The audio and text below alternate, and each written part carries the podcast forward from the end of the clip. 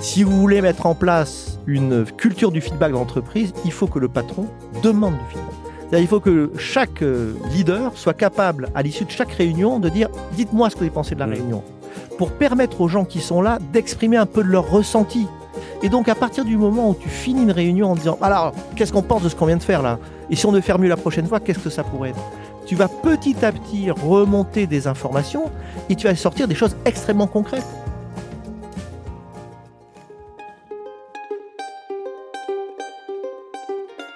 Vous connaissez l'adage après la pluie le beau temps?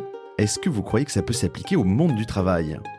Lundi au soleil, ça n'est pas un bulletin météo, c'est un podcast qui porte haut et fort la voix de celles et ceux qui pensent le travail autrement.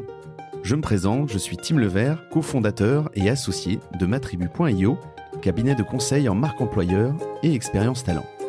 Tous les lundis, je reçois une personne qui a osé tenter de nouvelles méthodes, de nouvelles façons de travailler, mais également des personnes qui imaginent le travail de demain ils viennent le partager avec vous. Alors de quoi l'avenir du travail sera-t-il fait? Vous le saurez en écoutant le podcast. Je suis Tim Levert et lundi au soleil, c'est une chose qu'on aura, je vous le garantis. Bonne écoute Bienvenue dans le podcast Lundi au Soleil. Dans ce nouvel épisode, j'accueille Louis Vareille, qui est réuniologue. Louis, comment vas-tu? Je pète le feu. moi, ça fait plaisir. Ça fait plaisir cette ambiance. Écoute, moi, je suis très content que tu viennes nous voir dans le podcast. Bon, je pense qu'on tient un chouette épisode parce que la réunion, c'est quand même un gros sujet dans les boîtes. C'est un sujet de friction. C'est un sujet de contentement, euh, c'est un sujet de perte de temps, de gain de temps ou pas, de circulation d'informations. Et ça peut changer aussi la, dynamique pardon, individuelle et collective d'une boîte. Ça peut accélérer euh, sa croissance, son changement, etc. Donc, euh, bien évidemment, on va avoir, on va aborder quelques prismes assez drôles, mais surtout des choses qui sont assez finalement rationnelles et qui vont permettre de débloquer des situations. Il n'y a pas que ça. On va voir aussi effectivement euh, quelle est euh, l'utilisation de l'intelligence artificielle sur la partie effectivement de ces réunions. Bref, on a quand même un certain nombre de sujets à évoquer ensemble. J'espère que tu as du temps devant toi. Je suis prêt. bon bah génial. Euh, avant de rentrer dans le vif du sujet, il y a toujours une mise en bouche, hein, tu sais, dans ces épisodes-là, avec quelques questions qui sont des incontournables. Est-ce que le lundi, tu le passes au boulot ou au soleil? Alors c'est quoi le soleil? C'est quoi le boulot? Alors, on m'a jamais répondu ça, tu vois, ça fait plaisir parce que je suis d'accord. C'est quoi le soleil, c'est quoi le boulot? Parce que ça peut être les deux mixés ensemble aussi. Moi, j'ai une chance euh, assez particulière, c'est que je ne travaille jamais et je mmh travaille tout le temps. C'est-à-dire qu'en fait, euh, ce que je fais, c'est une passion absolue, euh, quasi obsessionnelle. Donc, voilà. Donc aujourd'hui, qu'est-ce que j'ai pu faire ce matin? J'ai animé une session ce matin, une deuxième entre 13h30 et 14h30, le temps d'arriver jusqu'ici. Et puis, euh, j'ai réfléchi à différents sujets. J'ai aussi euh, écouté des, un podcast. Voilà, donc euh, c'est en continu et la réunion est vraiment au cœur de ma vie. Ok, et, et tes lundis se ressemblent jamais? Est-ce que c'est comme tu le disais, tu travailles, parfois tu travailles, parfois tu travailles pas? Sont complètement différents l'un de l'autre Alors en fait, moi je mets au service de mes, euh, de mes clients, des, gens avec qui je travaille. Et donc s'ils me disent, Louis, notre comité exécutif c'est un lundi, j'y vais le lundi. Euh, s'ils me disent, comme cette semaine c'est un jeudi, j'y serai jeudi. Il y a des formations que les organisations préfèrent planifier en début de semaine, milieu, fin, etc. Donc en fait, je, je mets vraiment à disposition euh, de mes interlocuteurs. Ok. Euh, et on reviendra sur ce point-là, c'est important, notamment dans le cadre des réunions. Alors, je, mets un peu les pieds dans le plat, et c'est la, la, question me brûle les lèvres, bien évidemment. Qu'est-ce qu'un réuniologue? Alors, en fait, bon, déjà, je vais un peu la ramener, mais bon, il n'y a qu'un réuniologue parce que la marque est déposée. Voilà. Mmh. Donc, euh, il y a des organisations qui ont essayé de réutiliser le nom. Je leur ai dit, écoutez, euh, c'est trop tard. donc, tu es propriétaire de cette terminologie-là. Et donc, voilà, donc c'est une chose. Et donc, ensuite, quand je me présente, j'aime bien me présenter et en face-face avec quelqu'un, c'est assez amusant. Bonjour, je suis Louis Vareille. Je suis réuniologue. Je répare les réunions et je soigne la réunionite. Dans 99% des cas, les mots qui sortent de la bouche de mon interlocuteur sont ah Vous devez en avoir du boulot. Ces mots-là, dans cet ordre-là. Donc en fait, un réuniologue, c'est juste accompagner des organisations qui s'intéressent à leur pratique en réunion qui pensent qu'il y a du progrès euh, accessible. Et moi, je les accompagne pour euh, bah, essayer de mettre en œuvre ce progrès. Alors, je, reviendrai euh, après sur, ton parcours. Je pense que c'est intéressant, première digression. Mais est-ce que justement, cette notion de, regard critique sur la qualité des réunions, sur ce que ça doit être, comment elle doit évoluer, est-ce que c'est pas juste la clé c'est principale de justement de l'amélioration de toute la partie réunion? Alors là, on peut digresser pendant longtemps sur ce sujet. Donc, euh, le, premier truc, c'est qu'évidemment, pour que les gens s'intéressent à leurs réunions, il faut qu'ils les regardent. Alors, il y a plein de façons de les regarder. On peut demander à la fin d'une réunion qu'est-ce qu'on pense de ce qu'on vient de faire. On peut lancer des enquêtes. Moi, j'accompagne des organisations pour lancer des enquêtes sur euh, quelle est la perception des réunions. On peut aussi, il y a des grandes organisations qui font un travail de recherche sur les irritants. Et quand on demande aux gens qu'est-ce qui vous casse les pieds dans le boulot, eh ben, le premier sujet, c'est la réunion. Le deuxième sujet, c'est les emails. Donc, en fait, euh, à partir du moment où on se dit qu'est-ce que je vais faire pour améliorer la performance de mon organisation, améliorer le confort de mes salariés, on arrive très, très vite euh, sur la réunion. Et après, alors moi, quand j'accompagne des organisations, j'essaie autant que possible d'observer des réunions parce qu'on voit tout en fait. Enfin, on voit beaucoup de choses. Mmh. Mais j'aime bien aussi raconter une anecdote. Euh, il y a une organisation euh, publique avec laquelle euh, je travaille, mais la première fois que je les ai vus, je leur ai dit mais combien de temps en moyenne vous passez en réunion? Et les managers m'ont dit 17 heures par semaine. Donc énorme. Ce qui est pas mal. Ce qui est, ah, c'est costaud. Ça n'a jamais été mon cas, je pense. Avec 15, 20, 25 personnes par réunion, et tu peux imaginer ce que ça veut dire. Et donc, et je leur dis, bah, écoutez, ça tombe bien, si vous passez autant de temps en réunion, ce que je propose, c'est de venir passer une semaine chez vous, mettre à disposition et observer vos réunions. Et figure-toi, sur 20 personnes, il n'y en avait pas une seule qui avait une seule réunion cette semaine-là. Mmh. Donc en fait, dès que je propose d'observer des réunions, bah c'est tellement intime finalement, c'est tellement intime qu'il y a beaucoup de gens qui ont des euh, qui mmh. hésitent à s'exposer au regard de l'autre. Ouais. Euh, on reviendra d'ailleurs sur ce point. Je pense que c'est diablement intéressant et merci de, prendre l'exemple très concret. Euh, alors c'est du public, on ne saura pas qui, mais mais je trouve que c'est important parce qu'effectivement euh, là-dessus c'est une vraie question effectivement de se dire l'utilité entre la personne qui est qui, qui doit participer, la personne qui parle, la personne qui présente, la personne qui prend des notes, la personne qui est juste là en spectatrice. On viendra sur tous ces points-là.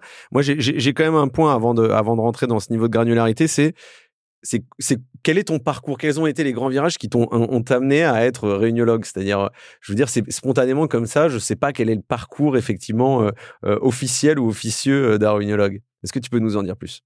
Ok, où est-ce que je commence? Alors, je fais souvent un exercice moi dans ces dans, dans, dans ces interviews. C'est essaie de le faire en une minute. Ok, en une ah, minute. tu vois, si tu n'y arrives pas, c'est pas grave. Hein, non, non, mais en une minute, je vais essayer. Donc, moi, je suis vétérinaire. J'ai fait deux ans de prépa, mmh. quatre ans en école vétérinaire à l'école d'Alfort. Pourquoi j'ai fait ça? Parce que mes parents rêvaient de voir quelqu'un de la famille revenir euh, à, la, terre, ce que j'ai clairement pas fait. Et donc, une fois à l'école, je me suis rendu compte très très vite que ce qui m'intéressait, c'était un peu les cours, mais beaucoup plus mettre en mouvement des collectifs. Donc être représentant des étudiants en conseil d'administration, ensuite créer un ciné-club, ensuite être président du cercle, ensuite être président de l'accueil, ainsi de suite. Donc en fait, c'est pas chercher enfin, les honneurs, mais c'est créer des collectifs et les mettre en mouvement. Et très très vite, c'est imposé à moi l'idée que finalement, c'est en réunion que l'on met en mouvement des collectifs pour définir le projet, euh, créer l'équipe, les mobiliser, définir le plan d'action, les corriger, célébrer les succès, ainsi de suite. Et en même temps, dans ma tête, il y avait une sorte de, rêve personnel qui était d'être un grand patron, un directeur général. Je voulais être DG quand j'avais 40 ans de mmh. moins qu'aujourd'hui. et en fait, assez vite, je me suis rendu compte qu'il y a un truc qui est vraiment très compliqué pour moi, c'est de prendre une décision. Et donc, il y a eu une situation assez complexe où d'un côté, je voulais faire bouger les choses et de l'autre côté, être pas très à l'aise avec la prise de décision. Et donc, en fait, ça fait juste 40 ans que je fais prendre mes décisions par les autres en réunion. Mmh. Voilà. Et c'est comme ça qu'en fait, j'ai accepté cette situation euh, lorsque j'ai eu quoi 35 ans, 40 ans. Et une fois que j'ai eu accepté l'idée que je ne serais jamais un grand patron, mais que peut-être je pouvais être capable de animer des communautés, mettre en mouvement des collectifs, bah je, me suis mis un peu plus là-dessus. Et donc, j'ai passé 5 ans dans le conseil, 26 ans chez Danone, dans des postes internationaux, y compris donc à l'étranger, devant Amsterdam. Là, j'ai animé en gros 13 hein, 000 réunions dans 45 pays. Et donc, euh, je me suis rendu compte que c'était quelque chose qui me parlait et dans lequel euh, bah, j'avais fini par acquérir une certaine compétence. Je sors de Danone, je, je fais une troisième formation coaching. J'en avais fait une à Amsterdam, une à Londres.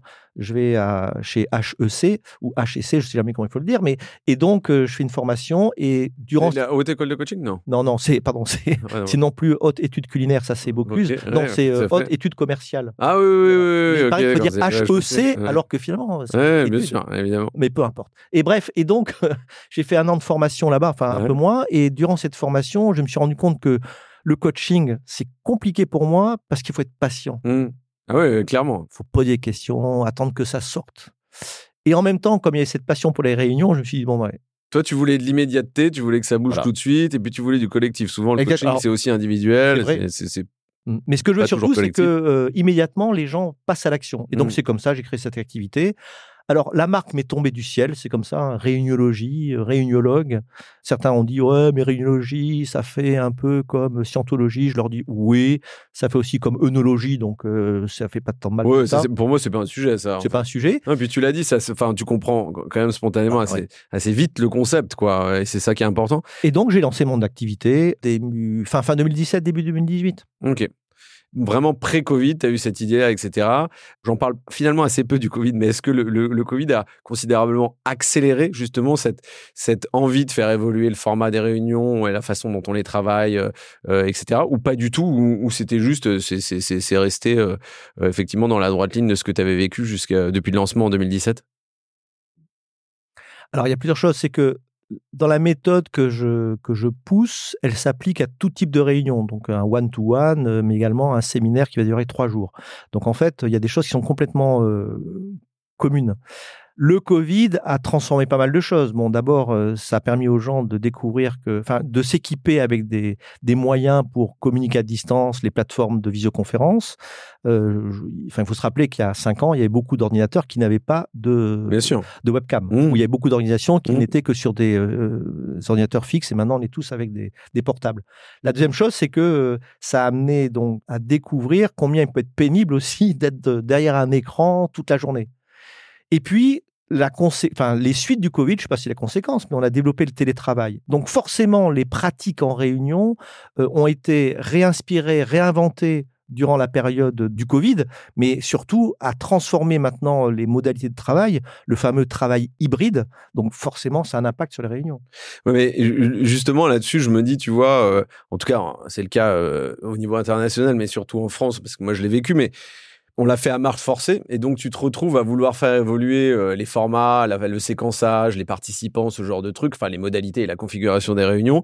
Mais finalement, nous, on s'est un peu cassé les dents. Moi, je me souviens, euh, on- on- on- parce qu'on était une boîte qui, qui grandissait, etc. Et, et donc, on, a essayé de faire évoluer. Il n'y avait pas vraiment de règles, en fait. Il fallait composer avec, effectivement, je dirais, l'état d'esprit de la boîte et puis euh, le job que tu faisais aussi, le métier, euh, le secteur dans lequel tu étais. Donc, c'est ça qui était complexe. En fait, on n'avait pas de règles à l'époque. Aujourd'hui, il y a des règles, tu vois. Enfin, c'est pas des règles, mais en tout cas, il y a des choses un peu établies, des quick wins où tu peux te dire, voilà, comment j'organise une réunion, il faut un ordre, un ordre du jour clair, ce genre de choses, etc. Nous, à l'époque, quand tu faisais de l'hybride, il y avait des gens en présentiel, des gens en distanciel, etc. C'était un peu le Bronx, quoi. Tu vois. Oui, euh, je te rassure, ça continue à être le Bronx dans certaines organisations. Euh, alors, je ne sais pas comment répondre à ça. Je- je- J'ai envie de me répéter entre guillemets, Mhm. en, en disant les bonnes pratiques de, de réunion, elles s'appliquent quelles que soient les modalités. Donc là, tu viens d'en rappeler quelques-unes. euh, avoir un objectif, euh, avoir les bons participants, mettre en place des stratagèmes pour que les gens viennent préparer, ce qui est quand même parfois un challenge. Mhm. Ensuite, veiller à ce que tous les gens qui soient là soient des acteurs et non pas des figurants, à mettre de l'énergie, à supprimer les réunions d'une heure. Donc, il y a, y a plein de choses qui existaient euh, avant, finalement, euh, Mhm. euh, les, les- l'hybridation du travail, mais qui aujourd'hui sont encore plus essentielles Mhm. pour que les gens vivent pas euh, un, un enfer. Alors, moi, j'ai j'ai quand même une question importante là-dedans. euh, c'est. toi, tu accompagnes des clients aujourd'hui, en- justement, dans la métamorphose de leur configuration de réunion. Qui doit porter ce changement? Est-ce que c'est euh, euh, un directeur des opérations? Est-ce que c'est chaque manager individuellement? Est-ce que c'est au cas par cas Tu vois, est-ce que c'est un, ou une DG Qui doit porter ce changement-là, déjà? Alors, ça dépend quand tu le regardes. Tu peux le regarder. Si tu regardes par une, une équipe, tu peux très bien avoir un patron d'équipe. Moi, j'ai vécu ça euh, pendant un moment. Un patron d'équipe qui était euh, obsessionnel de la qualité des réunions et qui s'est servi de moi comme instrument de cette Mhm. obsession. Donc, en fait, tu peux très bien, dans une organisation, avoir la direction marketing qui a des réunions extraordinaires, alors que la direction des, des opérations, c'est dramatique. Oui, mais ça, c'est plus un sujet management et pilotage, finalement. Donc, c'est la personne qui est. qui- Exactement. C'est Ouais. le, le leader de l'équipe peut lui euh, dire la réunion, nous y passons 10 heures par semaine. Il faut que ce soit des moments puissants. Mhm. faut que personne sorte de là en disant j'ai perdu mon temps. Mm. Or, dans 50% des cas en France, quand on sort de réunion, on dit ah j'ai perdu mon temps. Une réunion sur deux, c'est quand même dramatique. Alors après, si tu veux vraiment transformer une organisation dans son ensemble, bah, il faut que ça vienne du haut. Hein. Le poisson pourri par la tête ou l'escalier se balaye euh, en commençant par le haut. Mm. Mais dans tous les cas, si tu veux que ça change, et moi, les succès que j'ai dans des entreprises, des entreprises de taille intermédiaire, c'est lorsque les patrons s'approprient la méthode, mesurent de quelle manière ça transforme leurs pratiques dans leurs instances de direction Mmh. et que ça avoir un, un effet, comment dire, équivalent dans les, les structures qui sont sous leur responsabilité. Ouais. Mais en fait, il faut que le patron se dise, moi, Louis m'a dit que je commençais pas une réunion sans dire bonjour. Je vais me mettre à dire bonjour quand je débute euh, ma réunion et je me rends compte que ça a un impact. Mm. Et donc, je vais ensuite inciter l'organisation à appliquer la même chose. Alors, Mm. bonjour, c'est le premier des conseils, mais Mm. il y en a plein d'autres. Qu'on retrouve d'ailleurs dans un de tes bouquins euh, qui est euh, donc il y a la réunionite ça suffit et vivre et sa vie en, mo- en mode Skype et le bonjour est dedans d'ailleurs euh, un exemple très concret euh, on reviendra là-dessus moi j'ai un point que je voulais évoquer avec toi c'est on a parlé de, de, de modifier les réunions quels sont les signes avant-coureurs du fait que tu as besoin de modifier ta config de réunion? Est-ce que tu as parlé tout à l'heure de sensation de perte de temps? Bon, ça, ok, hein, je, ça, c'est- je pense que c'est déjà arrivé à tout le monde. Quels sont les, les, les autres signaux que tu peux retrouver euh, soit avant, soit pendant, soit après les réunions pour te dire bon ok là il y a là y a un truc qui va pas. Il est temps de changer un peu le modèle. Il y a un premier signal qui est exprimé par un Américain Mm. qui s'appelle le MRS, Le Meeting Recovery Syndrome. En français, ça se traduit par le temps que l'on passe à la machine à café pour se plaindre de la mauvaise réunion qu'on vient de quitter. Ok. À quelle fréquence il nous arrive d'arriver dans la machine à café ou truc Ah, tu, tu viens d'où? Ah, j'étais avec la réunion avec Paulette. Et alors, bah, Ouais. c'était l'enfer comme d'habitude. Ouais, Donc déjà, il y y a une sorte d'ambiance qui circule dans l'organisation. Une autre façon. Qui est, qui assez néfaste aussi Ah bah, par ailleurs. bah, c'est dramatique. Ouais. Euh, c'est dramatique toxique. parce que bah, c'est toxique effectivement les gens qui passent leur temps à se plaindre et en plus cela parfois il y en a qui sont pas du tout acteurs c'est-à-dire qu'ils n'ont pas le courage ou alors offrent pas l'opportunité mais le courage d'aller dire à Paulette écoute Paulette euh, qu'est-ce que je peux faire la prochaine fois pour t'aider pour préparer ta réunion? Mm. donc ils préfèrent se plaindre à la machine à café mais une autre façon de faire, c'est bon, euh, enfin on va y venir peut-être, mais il y a trois secrets dans la rhinologie. Je vais finir par le dernier, c'est faire mieux demain. Toute réunion doit se terminer par un tour de table pour permettre aux gens qui sont là d'exprimer un peu de leur ressenti et justement pour éviter ce MRS. Et donc à partir du moment où tu finis une réunion en disant alors qu'est-ce qu'on pense de ce qu'on vient de faire là? Et si on devait faire mieux la prochaine fois, qu'est-ce que ça pourrait être? Tu vas petit à petit remonter des informations et tu vas sortir des choses extrêmement concrètes.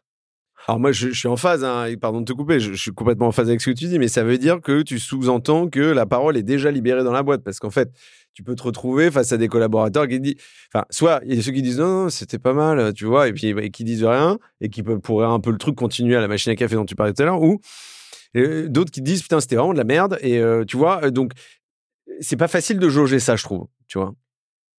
Alors moi, je suis très, enfin, je- enfin, on va passer le coq à l'âne, mais c'est un peu lié. hein. Moi, j'étais très marqué par une vidéo que je recommande sur TED, qui s'appelle, enfin, avec une personne qui s'appelle Sheila In. Mhm. En gros, elle dit, moi, j'ai bossé pendant 20 ans pour apprendre aux gens à faire du feedback. Bon, et ça sert strictement à rien. Enfin, je gagnais beaucoup d'argent avec ça, mais Mhm. ça sert à rien. Si vous voulez mettre en place une culture du feedback dans l'entreprise, il faut que le patron demande du feedback. Hmm. C'est-à-dire, il faut que chaque euh, leader soit capable, à l'issue de chaque réunion, de dire Bon, écoutez, les amis, avant qu'on se quitte, dites-moi ce que vous avez pensé de la Mm. réunion. Alors, bien sûr, au début, on va être dans la glasnost. Les gens vont pas dire les choses. Ouais. Mais petit à petit, Hmm. petit à petit, les choses vont se lâcher. Petit à petit, les gens Ouais. vont dire Bah, chef, c'était pas mal, mais Ce pourquoi, qui nous manque, c'est ça, Ouais, mais- etc. Pourquoi faut-il toujours qu'on démarre avec 10 minutes de retard? Pourquoi euh, les, les slides du comité de direction, on les reçoit le dimanche soir pour le comité qui commence à 10 heures? Qu'est-ce qu'on pourrait faire? Donc, petit à petit, il faut aller chercher les gens. Et moi, ce que je fais souvent, si tu veux, le- je, je passe beaucoup de temps dans des comités de direction, COMEX, et puis je, les ob- je les observe. Mais je fais rien. Alors, parfois, pendant 4 heures, 8 heures, c'est un petit peu long. Mais à la fin, si j'ai le temps, et si, si m'autorisent à le faire, je leur dis, allez, on va faire un petit jeu, vous sortez des post-it. Premier post-it, qu'est-ce qui s'est bien passé aujourd'hui? Mm. Deuxième post-it, qu'est-ce que on pourrait faire mieux la prochaine fois? Hmm. Et moi, je raconte une anecdote. J'ai fait ça un jour avec quelqu'un. Il se trouve que je dîner avec elle ce soir. Mais et donc euh, on fait ça, 12 personnes. Et en fait, elle m'appelle la veille en disant Ah Louis, demain j'ai une réunion, ça va être un désastre. J'aimerais que tu sois là. Mais ok, euh, je, je Parfait. vais venir. Ouais. J'assiste. À la fin, on se garde un quart d'heure. Bon, vous sortez les post-it, très bien. Qu'est-ce qui s'est bien, passé? Qu'est-ce qu'on fera mieux la prochaine fois? 12 personnes. Premier tour de table. Ouais, bonne ambiance, on a couvert l'ordre du jour, c'était sympa, les choses avancent, etc. Deuxième post-it, il y en a 6 sur 12 qui disent ce serait bien qu'on traite les vrais sujets. Hmm. On est resté dans du superflu ou du superficiel. Voilà. Et- Ouais. Et, donc, si tu provoques pas Mhm. cette capacité, enfin, ouvrir la capacité des gens à dire ce qu'ils vivent, effectivement, tu restes dans le déni, dans la médiocrité, dans la complaisance. Mais il faut oser. Il faut oser. Et donc, je Mhm. reviens à, à Sheila In. En tant que patron, qu'est-ce que vous pensez de ce que je viens de faire? Mmh. Qu'est-ce qu'on pourrait faire mieux la prochaine Ouais, ouais. Ouais, dans l'amélioration continue. Ouais, c'est un, c'est un- c'est un bon secret. J'aime beaucoup. Ça, c'était le premier. Euh, Il y en a deux autres? Oui. Quel est le deuxième? Alors, c'était le troisième, j'ai dit. hein. Oui, t'as commencé par le dernier. Ah, ouais, tu on tu est vois. perdu là. Ça y est, on est perdu. Donc, Oh, euh, ou pas, ou pas, ou pas. tu veux le deuxième ou le premier? Alors, je fais le Ah bah, premier. je te laisse me dire. Le premier secret de la, de la réuniologie, c'est commencer par la fin. Quand je décide une réunion, Mhm. quand je lance une réunion, quand je lance un sujet en réunion, je dois être capable de formuler en mots extrêmement simples le résultat concret que je veux, enfin, avec avec lequel je veux partir. Mhm. Mais c'est effroyable. Le nombre de fois où on assiste à des réunions, bonjour, je viens vous faire un point sur le projet. Ok. Ah, tu veux une discussion de bistrot alors? Ah bah, Ouais. Ça tombe bien. Mais non, si je mets le sujet à l'ordre du jour, c'est que j'ai un problème, Mm. c'est que j'ai une question. Ou j'ai besoin d'une validation, Ou de j'ai besoin validation. d'une décision. euh, Exactement. Mais, mais c'est concret. Mm. Donc écoutez, je suis sur ce projet, j'ai un problème, je voudrais m'en sortir, je vous ai réunis pour me donner des idées que je vais pouvoir explorer. Ou bien on a deux options, je vous ai envoyé un document préparatoire pour que vous commenciez à lire, mais entre A et B, qu'est-ce qu'on fait? Ou bien, tiens, sur ce projet, moi je vais pas faire tout seul, j'ai besoin de votre aide, donc je veux sortir de cette réunion avec un plan d'action. Mais je suis pas là pour faire un point sur le projet. Mm. Donc, premier secret, commencer par la fin. Et je peux dire que c'est vraiment un vrai challenge pour beaucoup d'organisations d'être capable de formuler en mots extrêmement simples ce que c'est que l'objectif d'une réunion ou bien l'objectif d'un sujet dans une réunion. Mm. Deuxième secret, c'est tous acteurs. Qu'est-ce que je fais t'as t'as personne près du radiateur au fond à gauche euh, qui est en train de regarder ses mails, c'est ça? Oui, pendant, Mm. mais également avant et après. Ok. Donc, qu'est-ce que je mets J'en ai déjà dit deux mots tout à l'heure. Qu'est-ce que je mets en place comme stratagème pour que les gens soient acteurs avant la réunion Mm. pour de manière à être acteurs pendant la réunion et surtout qu'ils sortent de la réunion en sachant exactement de quelle manière ils vont être acteurs après la réunion. Mm. Bien sûr. Et je vais dire un truc, ça c'est une, c'est une découverte que j'ai faite petit à petit, etc. En fait, dans une population, il y a la moitié des gens qui sont extravertis, d'accord Qui trouvent les idées en parlant. Mm. Sacha Guitry dit une phrase que j'aime bien. Il y en a qui parlent, qui parlent jusqu'à ce qu'ils aient trouvé quelque chose à dire. Ouais. Bon. C'est l'humour un peu cynique de, de Guitry. De l'autre côté, il y a des gens qui sont introvertis. C'est quoi un introverti? C'est pas un timide. Un introverti ou une introvertie, c'est quelqu'un qui a besoin de réfléchir avant de prendre la parole, Hmm. qui a besoin de silence pour prendre la parole. Et donc, si tu déclenches des réunions sans offrir la possibilité à 50% des gens qui seront là, qui sont des De introvertis, de préparer, Ouais, ça, bah, avant la. Donc Mm. ça veut dire que intentionnellement, mais sans peut-être t'en être rendu compte, tu as décidé que 50% des gens qui seront dans la salle ne seront pas des acteurs de la réunion. Mm.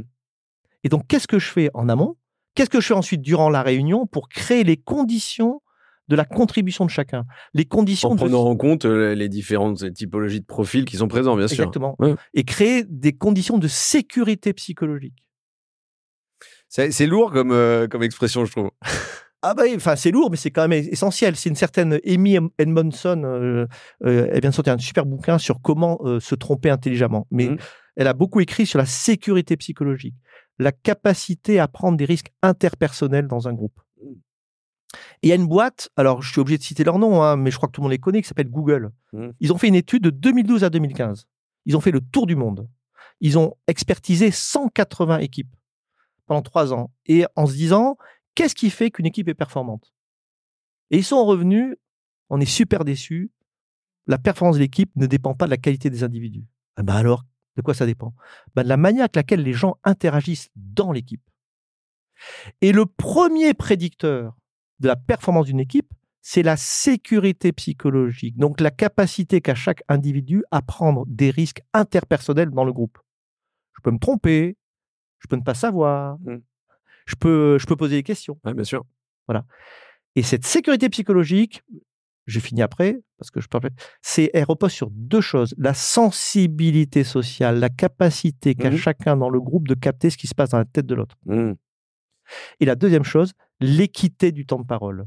Donc j'ai face à moi des introvertis, des extravertis. Qu'est-ce que je fais pour que les extravertis ne dominent pas la conversation et que l'introverti, qui a un processus de création d'idées, de, commentaires, etc., différent, trouve sa place dans la réunion?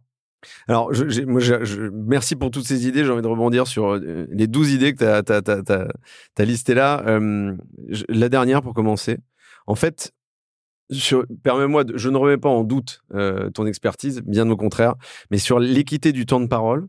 Moi, j'ai vécu beaucoup de réunions où effectivement il y avait des gens qui monopolisaient la parole et d'autres qui effectivement on sentait frustrés parce qu'ils n'avaient pas la possibilité de s'exprimer. Ça, je l'entends. Après, l'équité du temps de parole, ça me semble pas casse-gueule, mais ça me semble pas évident à respecter. Le fait que chacun ait la possibilité de s'exprimer, ça oui, mais du coup, c'est difficile finalement de doser l'équité du temps de parole dans une réunion, tu vois, parce que l'implication de chaque euh, individu n'est pas la même pour un projet, euh, tu vois, euh, X ou Y. Ah bah oui, donc, enfin, si, si effectivement tu fais venir dans une réunion euh, le chef de projet, euh, deux ressources clés et puis des autres qui sont euh, un peu moins actifs, qui sont Ouais. nécessaires, etc.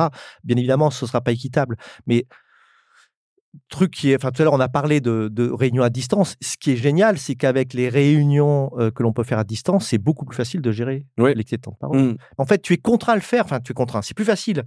Là, je viens juste d'animer une session, donc il y avait euh, six personnes, pas trop de monde. hein. Mais à partir du moment où chacun est derrière sa caméra et que tu annonces au début de la réunion, je vais vous interpeller de façon nominative pour être sûr que tout le monde parle, Mm. et que tu le fais, c'est facile. Ouais. Alors ça, euh, je, rebondis encore dessus, on digresse, mais pas de sujet, c'est tout l'objectif de l'épisode. De mon expérience et puis des discussions que j'ai eues avec plein de collaborateurs, des anciens collaborateurs, euh, des, actuels, etc., euh, cette notion d'interpeller nominativement, elle permettait effectivement de s'assurer que la personne pouvait intervenir si elle le voulait. Mais il y avait aussi un peu cette notion, tu vois, quand, comme quand tu es en classe et que tu pas appris ta leçon, tu vois, ou pas, ou, ou- même que tu as envie d'être un peu tranquille parce que tu suis le cours, mais t'as pas envie qu'on fasse appel à toi, tu vois. Et donc il y a un peu cette notion de tu vas pas d'agression, hein, calmons-nous, mais où tu vas tirer un peu la personne de son truc dans laquelle elle est, tu vois. Est-ce que ça veut dire que dans ces cas-là, euh, en fait, euh, faut pas qu'elle assiste ou que les réunions sont finalement pas assez importantes pour que la personne soit sortie de, de ce truc? Mais je trouve que le fait d'interpeller quelqu'un dans une réunion, finalement, c'est, je sais pas, je trouve c'est particulier. Ok, alors je vais commenter. Euh, oui, oui, c'est particulier. Il y a des gens qui sont pas très à l'aise. Néanmoins, tu as des choses à faire pour qu'ils soient à l'aise. Mhm. Donc, on a déjà évoqué le fait de pouvoir les, leur offrir la possibilité de se préparer. Chose. Ouais. Deuxième chose, c'est en début de réunion, installer les conditions du succès. C'est-à-dire, notamment faire ce qu'on appelle une inclusion, une connexion, donc donner la parole à chacun pour que chacun se sente accueilli dans le collectif et qu'il entende une première fois sa voix dans la salle et en se disant, comme je l'ai entendu une fois, peut-être que je pourrais la, reprendre la parole plus loin. Mhm. Ensuite, tu vas expliquer que tu veux que tout le monde est là parce que tu veux que tout le monde puisse contribuer et que c'est pas simplement euh, le bavard ou, euh, ou la dominante qui va. Donc, Bien sûr. Bon, et ce que tu vas faire aussi, c'est que tu vas donc activement, en tant qu'animateur, aller chercher les gens. Alors, bien sûr, si un gars qui est collé au radiateur, comme tu dis, et qui est là juste pour ne pas être interrogé, tu peux te demander, mais est-ce que j'ai vraiment besoin de lui? Mhm. Moi, généralement, quand j'étais en fond de classe, au fond du radiateur, j'étais là parce qu'on me l'avait imposé. Oui, oui, Euh, c'est ça. hein bon, et puis prendre le temps à nouveau, je reviens au troisième secret, prendre le temps à la fin de la réunion. Alors, qu'est-ce que vous, en- qu'est-ce que vous pensez Mm. de ce qui s'est passé? Ouais, bien sûr. et je, rajoute un dernier truc. Mm.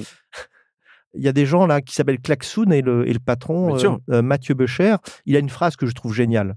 L'oral n'est pas démocratique. Donc en fait, comment se dire si ma réunion est uniquement fondée sur l'oral, ce n'est pas démocratique. Donc qu'est-ce que je fais pour remettre de la démocratie en remettant de l'écrit dans la réunion? Mm. donc ça peut être de une co-contribution en amont de la réunion. Et dans la réunion, à un moment, j'arrête et je dis attends, attends, attends, on va sortir des post-it. Mm. Ou bien on va aller dans le chat. On va faire ce que certains appellent le 1, 2, 3 de chatter, c'est-à-dire que vous appuyez pas sur retour chariot. Mm. Ouais. Vous tapez et ça y est, tout le monde a répondu? Maintenant, vous appuyez sur retour chariot. Et là, tu dis bah tiens, Mm. qui, qui veut commencer? Ouais. Et ça marche. Ça. Ouais, bien Ça sûr. marche. Et les gens à la fin, ils te disent mais je pensais pas que j'allais pouvoir prendre la parole Mm. si tu leur poses la question. Ouais, bien sûr. Parce qu'ils ont vu qu'en mettant un petit peu d'exigence, un peu de cadre, tu leur donnes de la place. Dernier truc qui est rigolo. Tu sais, il y a un truc qui s'appelle l'esprit de l'escalier. Mm. L'esprit de l'escalier, moi je croyais, mon chef il me parlait de l'esprit de l'escalier, je croyais qu'il a, en fait il, avait une première idée, puis ensuite il a une deuxième idée, Ouais. troisième. En fait c'est pas du tout ça. C'est un truc qui date du 18e siècle. L'esprit d'escalier, c'est quand tu quittais le salon, tu trouvais l'idée une fois dans l'escalier. Ok. C'est exactement ça. Donc c'est des gens qui ont besoin de ruminer, Mhm. de malaxer ce qu'ils ont entendu pour être intelligents. Donc comment je fais pour gérer l'esprit d'escalier? Et on a tous assisté à des réunions où tu as quelqu'un qui a rien dit, qui a bien écouté, et à la fin, elle t'envoie, après la réunion, elle t'envoie un email en disant euh, vous Je savez, rebondis, j'ai, euh, Ouais. ça m'a fait penser à un truc, etc. ouais, et Bien sûr. il faut bien lire ce qu'elle va écrire. Ouais. Parce que généralement, cette personne, sûr. elle a une capacité d'intégration, de synthèse qui est parfois bien supérieure à tous les bavards de la réunion. Euh, et du coup, tu évoquais un point. Alors, tu évoques Klaxoon, moi je connais bien, qui, qui font partie de ces outils effectivement qui permettent de faciliter le travail hybride. Euh, Il y a des boîtes qui ont pris le, le, contre-pied effectivement de, de la réunion, qui est le, zéro réunion, et qui ont la culture de l'écrit. Je pense à Alan euh, en particulier, que j'ai déjà reçu, que je vais recevoir incessamment sous peu. Où eux, concrètement, c'est euh, grosso modo, euh, s'il n'y a pas de réunion, on fait tout par écrit, on s'envoie tout par écrit, on fait des notions et des choses comme ça. Là-dessus, spontanément comme ça. euh, et alors, il me disait que ça marchait jusqu'à un certain moment. euh, je crois qu'aujourd'hui, euh, je sais plus combien ils sont, ils sont 4 ou 500, bon, beaucoup plus que ça. Il y a effectivement un espèce de plafond de verre, un peu, hein, mais comme pour beaucoup de choses, euh, c'est pas forcément très scalable, j'imagine, euh, pour lâcher un mot de startup. Toi, ton sentiment là-dessus, c'est quoi? Alors d'abord, si tu invites Jean-Charles Samuelian, tu peux lui Mm. dire que ça fait quatre ans que je lui ai demandé qu'on se rencontre, que je puisse observer la vérité dans l'entreprise et j'ai La vérifier. Oui, la vérifier. Non, la vérifier. Non, pas vérifier. Je veux pas un contrôleur des, des Mm, impôts, mais mm. juste voir comment ça se passe. Ouais, ouais, bien sûr. Donc voilà. Et ah, ça doit être assez passionnant. ouais. bah oui, moi j'aimerais bien voir. Bon, Mm. comment ils font avec leurs clients, euh, comment ils font avec euh, si c'est tout comme ça. Moi, ce que je trouve génial dans ce qu'ils racontent, mais vraiment génial, hein, c'est euh, ce travail sur par rapport à une décision qu'on doit prendre, on ouvre un espace donc collaboratif écrit et dans lequel bah, les gens dont je viens de parler tout à l'heure, hein, tout le monde va pouvoir prendre la parole. Mm. Et notamment dans le monde de la tech, il y a des gens qui sont extrêmement introvertis. Tu as des gens qui ont des Complètement, geeks Bien sûr, bien sûr. moi, récemment, j'ai- animé une session là euh, dans le monde de l'agile. Et à un moment, je dis bon, attendez, on va prendre un petit peu de temps. Je fais silence deux minutes pour que vous puissiez réfléchir. Et euh, il y a un type au fond de la salle qui dit mais euh, moi, monsieur, il me faut 20 minutes. Et à la pause de la session, on est tous allés manger des pizzas. Lui, il est resté tout seul dans la salle alors tout le monde est en train de casser la croûte. Donc il y a des gens qui sont comme ça. Donc je reviens à Alan. Je trouve que leur, la manière avec laquelle, sur des sujets, euh, comment dire, structurants, ils posent la question. Et, et ce qu'ils disent dans leurs écrits, c'est qu'ils passent beaucoup de temps à formuler la question. Oui. Beaucoup de temps. Mm. Et ensuite, ils ouvrent le débat par écrit en disant qu'est-ce que vous pensez de ça Mhm. Et ensuite, ils rassemblent. Ben moi, je trouve ça remarquable. Mhm. Mais en même temps, alors peut-être c'est un bavard qui te parle, ou un- mais moi, j'ai besoin de sentir les gens. Quoi. En plus, imaginez que le gars qui est à côté de moi, il est en train de travailler sur le même sujet que moi, mais je lui parle pas comme ça. Il faut que je passe par un, par un Notion ou je ne sais quel outil pour communiquer. Ça me. Voilà.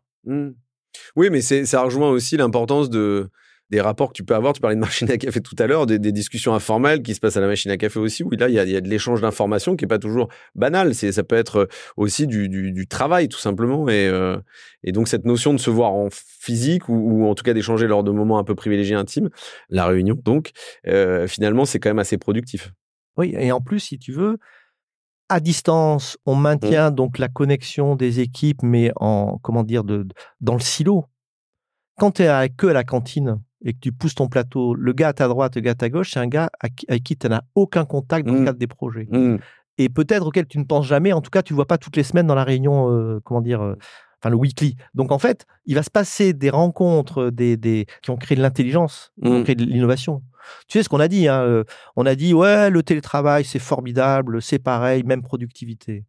Il y a des gens qui commencent à poser la question. Ils se sont rendus compte qu'il y a la même productivité dans- pendant le télétravail tant qu'on était sur des activités Ouais, un mais- petit peu de, de run. Ouais, bien sûr. Et au bout du moment, à la fin, là, quand ils ont dit on reste en télétravail à distance, on supprime toutes ces interactions informelles, etc., bah, ils se sont rendus compte qu'il manquait maintenant de créativité, d'idées pour renouveler le machin. Ouais.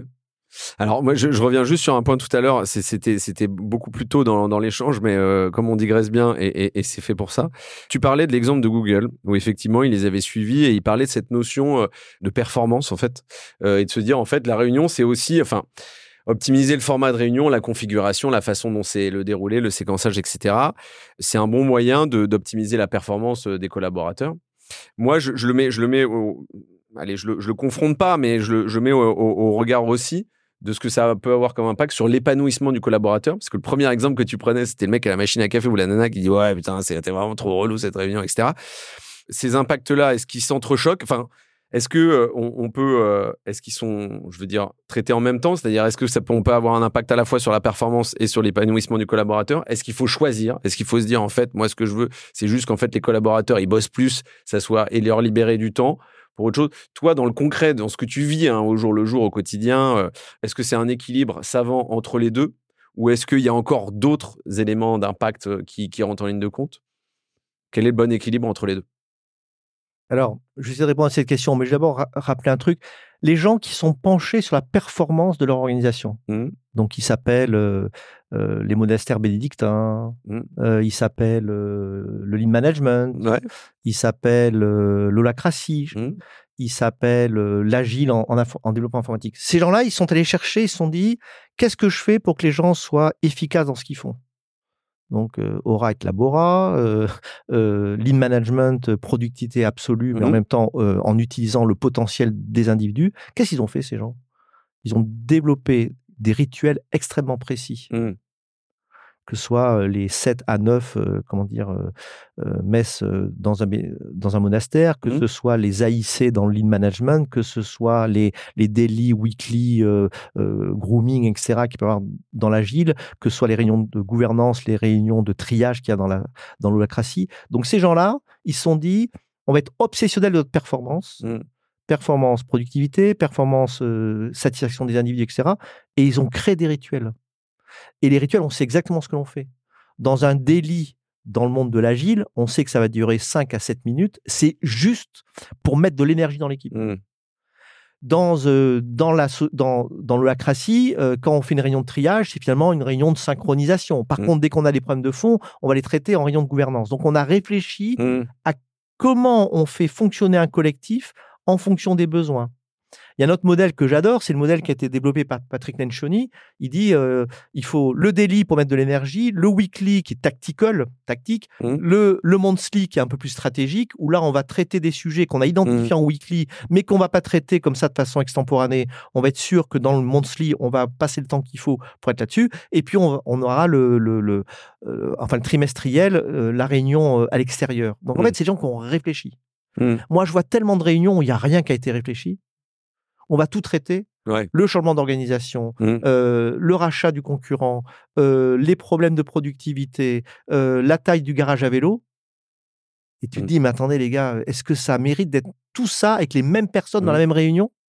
Ouais, alors moi je, je- je partage ton point de vue. En fait, bon, tu cites beaucoup de, de, de, je dirais, de structuration de, de réunions, et je pense que c'est pas mal. Et elles ont, elles ont muté au fur et à mesure du temps, justement, avec les, ce qu'on a connu, crise Covid ou pas, les nouvelles façons de travailler, tout simplement. euh. Mais en fait, moi j'ai un, vieil adage un peu pourri euh, qui est le mieux est l'ennemi du bien. Et c'est vrai qu'effectivement, moi je me, je me suis rendu compte que on arrivait toujours à, en, en- les réunions que j'ai connues, c'était en, en agence hein, de communication digitale, c'était un peu à la one again. hein. C'est-à-dire que tu arrivais, c'était, ça sortait du. Hop, il fallait que ce soit une heure, et puis il y avait une batterie de gens, il y en avait la moitié qui foutaient rien. euh. Finalement, ça nous coûtait un bras, ça nous coûtait du temps, ça, de la frustration. Et petite anecdote, Harvard euh, Business School avait sorti une application, mais alors ça date, hein, il y a 7 ou 8 ans, qui te chiffrait le coût de tes réunions en fonction de TJM. Alors moi, ça me faisait bien marrer ça, du coup, euh, enfin bien marrer euh, ou pas, j'avais envie de pleurer, bref. Mais après, euh, en ayant structuré pendant pas mal de temps, des mois, potentiellement des années, des, réunions, je sais pas que j'en suis revenu, mais je me suis dit, est-ce que le, le mieux, n'est pas l'ennemi du bien? Et en fait, est-ce que entre trop structuré et pas assez, la vérité se situe entre les deux, tu vois? Est-ce que c'est, est-ce que ce serait pas comme ça toujours le cas, ou est-ce que finalement, toi, avec, avec ta vision d'expert, c'est de te dire, non, en fait, c'est pas vrai, la vérité, elle se situe à la sensibilité en fait de la boîte et du collectif. Bah oui, euh, il n'y a pas de question ce que tu m'as dit, je suis complètement d'accord avec toi. Chacun euh, voit midi à sa porte, bien évidemment. Mm. Mais si tous les gens qui voient midi à, la- à- à leur porte ont le courage de faire une enquête auprès de leurs salariés en disant est-ce que vous êtes content avec ça? Mm. Et que les gens disent on est super content, t'as tout juste. Oui, c'est ça le sujet. Ok. Là- mais le sujet est là, est-ce que je prends le temps d'aller demander aux gens? Qu'est-ce que vous pensez des réunions? Mm.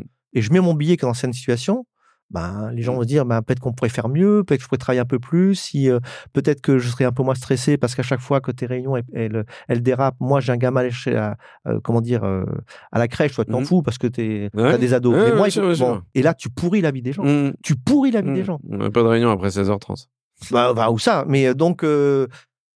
Tout à l'heure, tu as dit, euh, moi, je, je- j'ai la chance enfin, d'avoir été formé comme être, euh, pour être vétérinaire. On a un prof de chirurgie Mhm. qui nous disait, vous savez, pour, être, euh, pour que ça termine bien, il faut commencer dans la stérilité pour finir dans la propreté. Et il dit, si vous commencez à la propreté, ça va finir dans le... OK? Ouais, Ça va pas être propre. Ça va pas être propre. Donc, en fait, moi, je suis plutôt tendance, j'ai, j'ai plutôt tendance à être exigeant sur le cadre. Ouais. Et une fois que le cadre est posé, on peut laisser quand même de la liberté là-dedans. Mais un truc tout bête, démarrer sa réunion en disant, écoutez, conformément à ce qu'on écrit dans l'ordre du jour, ça va se terminer à 10h50. Mm. Est-ce que vous êtes tous d'accord avec ça? C'est-à-dire que toi, animateur de réunion, tu, tu réitères ton engagement qui était peut-être écrit de terminer à 10h50. Mm. Mm. Je peux te dire qu'il y a une partie des gens dans la salle qui disent, Ouais, ouais. ou bien quand tu rentres et que là, tu as Paul qui, lui, euh, on sait que Paul, c'est un poète, si tu veux, que tu ne sais pas ce qui va se passer, et ben forcément, il y a des gens qui vont passer un mauvais quart d'heure. Ou quatre mauvais quarts d'heure parce qu'ils seront dans une incertitude permanente. Oui, tu seras dans ce stress du timing, etc. Et c'est vrai que c'est une bonne question. Ça marche avec les rendez-vous clients aussi, où effectivement, on leur dit, euh, souvent quand on va en rendez-vous, euh, c'est jusqu'à quelle heure vous êtes disponible? Et après, tu adaptes ton contenu en fonction d'eux, même si tu as déjà un ordre du jour un peu posé. Euh, du coup, j'ai quand même une question qui, euh, à mon avis, qui va faire l'objet d'une anecdote. Tu vas nous le dire, mais c'est quoi la meilleure, la meilleure réunion à laquelle tu t'es assisté où tu t'es dit, waouh, là, il se passe un truc, euh, il y a quelque chose d'incroyable qui est en train de se créer? Avant ou après ton intervention d'ailleurs hein, je- Oh non, non, non, non, avant, avant. Moi, j'ai passé quelques années donc euh, chez Danone, quelques années chez Bledina. Mhm. Je vous raconte une histoire. Il y avait le comité de pilotage de l'innovation. Une journée. Mhm. D'accord? 9h, 17h. Alors, moi, j'ai une fonction transversale. Je m'occupais de nutrition et de réglementation. Donc, j'assistais à la totale. Les chefs de projet venaient présenter leur projet et ils venaient, comme je disais tout à l'heure, avec des problèmes. Mhm. Là, j'y arrive pas. Là, j'ai besoin d'idées. Mais surtout, ils venaient pour changer de phase. Donc, tu sais, on avait vraiment structuré le truc. Il y avait une première phase. J'ai des idées, je fais ça tout seul, je fais ça sur un coin de, de table, etc. Quand je dois passer dans un essai pilote, ça va coûter des ressources, etc. Donc, je dois venir voir le comité en disant bonjour, voilà tout ce que j'ai fait. Est-ce que vous êtes d'accord pour que je passe à la phase suivante? Mhm. Et donc, le ton de ce comité, c'est assez particulier. Donc, c'est mensuel. Il y avait tout le comité de direction. Tout le comité de direction, sauf la DRH. Mais il y avait le contrôle de gestion, euh, le commercial, le marketing, les opérations, les achats. Tout le monde était là. Mhm. Deuxièmement, ça commençait systématiquement. Il y avait une partie donc de l'équipe qui est là. Euh, moi, j'en faisais partie, mais c'était les directeurs. Et le patron disait, vous savez, aujourd'hui, ce qui est important, c'est que les gens qui vont rentrer présenter leur projet, ils sortent avec des solutions à leurs problèmes et de l'énergie Mhm. supplémentaire pour mener leur projet.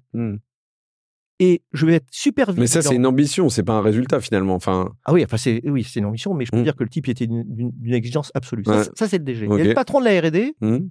c'était mon chef. Lui, il était, il avait un grand principe qui était ne rien faire, tout faire faire, ne rien laisser faire.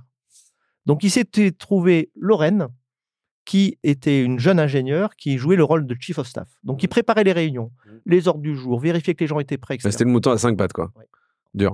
Oui, oui, mais elle était indispensable. Oui, et, bien sûr, et donc ces réunions, mais c'était une fête.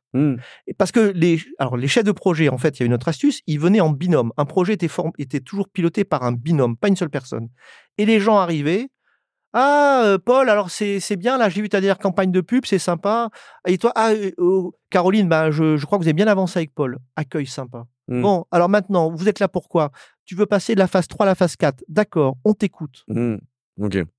Et quand à la fin de chaque sujet, bon alors attendez, donc on est d'accord, on passe de la phase 3 à la phase 4 Et là, mon patron fait le tour de table, il, il interpellait individuellement chaque membre du comité de direction. Tu es d'accord Tu es d'accord J'ai l'engagement de tout le monde Sous-entendu, tout ce qui va se passer en aval de cette réunion, toutes vos équipes dans les usines, dans le marketing, dans le commercial, vont se mettre, pas au garde à vous, mais vont être à disposition pour que ce projet soit un succès. Mhm. Donc, il utilisait ta technique qui était de, justement de faire prendre les décisions aussi par les autres, enfin, en tout cas de manière collective. De manière collective. Hmm. Mais c'est incroyable. Et les gens sortaient de là, ça s'est bien passé, ça s'appelait Hmm. le CID. Ouais, c'était bien. Alors, Ouais. ah bah, je me suis fait galvanisant, quoi. Bah oui, je me suis fait ramasser là-dessus, mais bon. Et après, et après, comment dire, il y avait euh, du débrief. Mhm. C'est-à-dire que nous, on était quatre dans l'équipe avec mon chef, euh, enfin plus Lorraine 5, on va dire. Et donc, après la réunion, on se revoyait en disant, alors, qu'est-ce qui est bien, bien passé durant ce, ce comité? Qu'est-ce qu'on peut faire? Pour que les projets soient encore mieux présentés? Qu'est-ce qu'on peut faire, nous, équipe R&D, pour que les projets aillent plus vite? Donc, il y avait une- une- un regard permanent, critique sur ce qu'on en faisait pour aller chercher la performance. Mhm. Mais c'était des, mais des années incroyables. Mmh. Et je te parle pas du chiffre d'affaires et de la croissance. Oui, c'est ça. Oui, oui, non, non, mais, c'est- et, et ça, mais ça rejoint ma question de tout à l'heure. C'est-à-dire parce que finalement, l'impact sur la performance, il est assez immédiat. Enfin, il est assez immédiat et tu, et tu peux le quantifier. L'impact sur, euh, sur le, le, je dirais, le, l'épanouissement individuel et collectif, il est, il est plus difficile à, à, à mesurer, à part mettre un micro à la machine à café peut-être. Mais, euh, mais, mais tu vois, c'est, je trouve que c'est ça, c'est, pas évident. Tu vois, c'est la transparence de, je dirais, de l'impact en fait, ou l'identification claire de l'impact que ça a euh, sur la perf. C'est assez facile finalement, mais sur le, sur le, Allez. l'état d'esprit du collectif, c'est plus, c'est plus délicat, je trouve. Bah, les tripes, hein. Les- Enfin, les gens, hein, après, ils étaient, euh, comment dire, ils avaient ça dans les tripes, ils étaient Ouais. complètement passionnés. On était, on- Ouais, ils étaient picousés du coup, bah, bah, boîte, etc. il y avait une mission. La fidélisation, du coup. de- donc, ça se mesure avec la fidé des collabs. Ouais, ouais, ouais. Et, et- pardon, et puis, je, une dernière anecdote, une petite, vite fait. Euh, la, stra- la, la mission de, de l'entreprise, c'était d'être du côté des mamans, c'était euh, apporter euh, la santé euh, par l'alimentation au plus grand nombre, celle de Danone. ok et il y avait des arbitrages. Moi, j'ai assisté à un- arbitrage. Mhm. Le patron dit Attendez, là, tu me prends de ce projet, donc si je comprends bien, on va changer les lignes industrielles. ok? Euh, donc, on va gagner beaucoup plus d'argent avec ça parce qu'on plus de productivité. Oui, oui, c'est ça, chef. Et en termes de sécurité pour les bébés? Bah écoute, euh, on se pose la question là. On, on- on pense qu'on va peut-être un peu se, se dégrader. Et là, tu as le patron qui dit euh, stop. Hmm. C'est ça exprimer les valeurs. hein. Ouais, bien sûr. Et quand toi, tu es dans la salle. Et que tu vois le chef dire devant tout le monde sur un projet sur lequel les gens travaillent depuis trois ans, on va pas le faire Mm. parce qu'on n'est pas, on est en, en- en décalage par rapport à la mission de, de l'entreprise. Mm. Là, tu es vraiment picousé de chez picousé, comme Mm. tu dis. Oui, oui, non, mais ok, ça, je, je, je, je matérialise ce- cet impact-là. Euh, prochain sujet, euh, en fait, qui me tenait à cœur. Alors, je- j'espère qu'on va, j'espère qu'on va rentrer dans le détail, mais qu'on, on- on- mais je vais essayer de tenir le timing. Euh, j'ai fait un épisode assez récemment avec Samuel Durand et on parlait d'intelligence artificielle et de facilitation du travail. Euh, comment toi, tu as abordé effectivement la, l'émergence, euh, enfin, c'était, ça a commencé il y a très longtemps, l'intelligence artificielle, mais en tout cas, l'accélération qu'on a connue ces derniers mois et, et ces deux dernières années sur l'IA. Comment tu penses que ça va impacter justement les réunions? Est-ce que ça va euh, justement va y avoir un moment de flottement On va pas savoir bien l'utiliser, euh, tu vois, pour faciliter les choses. Est-ce qu'on sait déjà comment le faire Et finalement, c'est un accélérateur et un, et un facilitateur. Tu vois, quel, est l'impact de, de l'avènement de l'intelligence artificielle, en tout cas sur l'organe des réunions? Alors, c'est difficile à évaluer. Mhm. Moi, je, j'aime bien. Oui, t'es enfin, pas devin. Je, je, Ah, je suis pas devin, Ouais, ouais, ouais, voilà. c'est- c'est la première réponse souvent qu'on Ouais. fait. L'autre chose aussi que je, tu vois, je, je, je vais être un peu provoque peut-être, hein, mais quand on voit où on est le monde aujourd'hui, quand on voit qu'il y a 6% d'engagement des entreprises françaises, Mhm. quand on voit, je crois aujourd'hui, euh, 50% des gens sont subdéprimés euh, dans les entreprises, quand tu vois qu'il y a des conflits partout, quand tu vois que la planète, euh, ça a un peu de traviole, Mhm. d'accord? Tu te dis, mais est-ce qu'on avait vraiment besoin d'Internet? Mhm. Est-ce qu'on avait vraiment besoin d'Internet? Et pourtant, on nous a promis plein de choses. hein. Internet, l'accès à la connaissance, etc. Oui. Accès à Instagram et à TikTok. hein. Mais euh, donc, en fait, c'est compliqué d'évaluer l'impact d'une euh, révolution technologique comme l'IA. Bien évidemment, les grands fournisseurs de matériel, d'équipement et puis euh, de, de place dans le cloud, euh, qui font beaucoup d'argent là-dessus, euh, ont intérêt à développer tout ça. Si tu veux, euh, moi, je suis déjà impressionné par la manière avec laquelle, quand tu actives la fonction summary sur Zoom, Mhm. tu as un compte-rendu de réunion. Ouais, c'est complètement dingue. Bon. Copilote. C'est pas si répandu que ça d'ailleurs. Je Non. trouve les gens n'utilisent pas trop. Bah non, copilote est en train d'arriver. Enfin, attends, Word existe depuis 30 ans. Oui, oui. Euh, Des gens qui savent se servir correctement des feuilles de style, c'est 1 sur 100. Ouais, ouais, Hein, bon. Et, On et si les- fait partie. voilà. Et si les gens se prenaient. Bon, bref. Donc, c'est compliqué d'évaluer ce qui va se passer. Moi, ce que je sais, c'est que, euh, en tout cas, on va être, il y aura beaucoup de push Mhm. pour avoir accès à l'intelligence artificielle. Moi, j'utilise déjà des petites fonctionnalités. Typiquement, je fais une enquête pour accompagner un, co- un- un conseil d'administration avec 15 membres. Je leur pose un petit questionnaire. Je mets toutes les données de les verbatims dans un système. Mhm. Je m'économise 3 heures de travail Mhm. et en 12 secondes, Ouais. j'ai une synthèse. Ouais, bien sûr. Alors, les gens me disent Ouais, mais Louis, est-ce qu'elle est juste? Est-ce qu'elle- En tout cas, elle est peut-être plus objective que moi, ce que j'aurais fait. Oui, parce oui. que quand je traite des données pendant 3 heures à la main, j'ai de tendance. Donc, copilote arrive, donc avec des synthèses de réunion. Alors, quand ils disent que demain, les ordres du jour vont se faire automatiquement, simplement en fouillant dans les clouds pour constituer l'historique des projets de manière.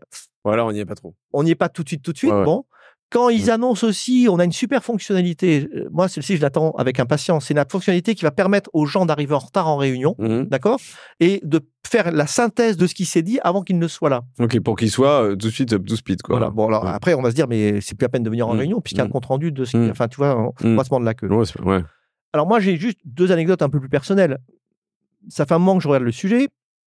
J'ai fait développer une petite intelligence artificielle Mhm. qui permet de mettre en mots comment je lance un sujet en réunion.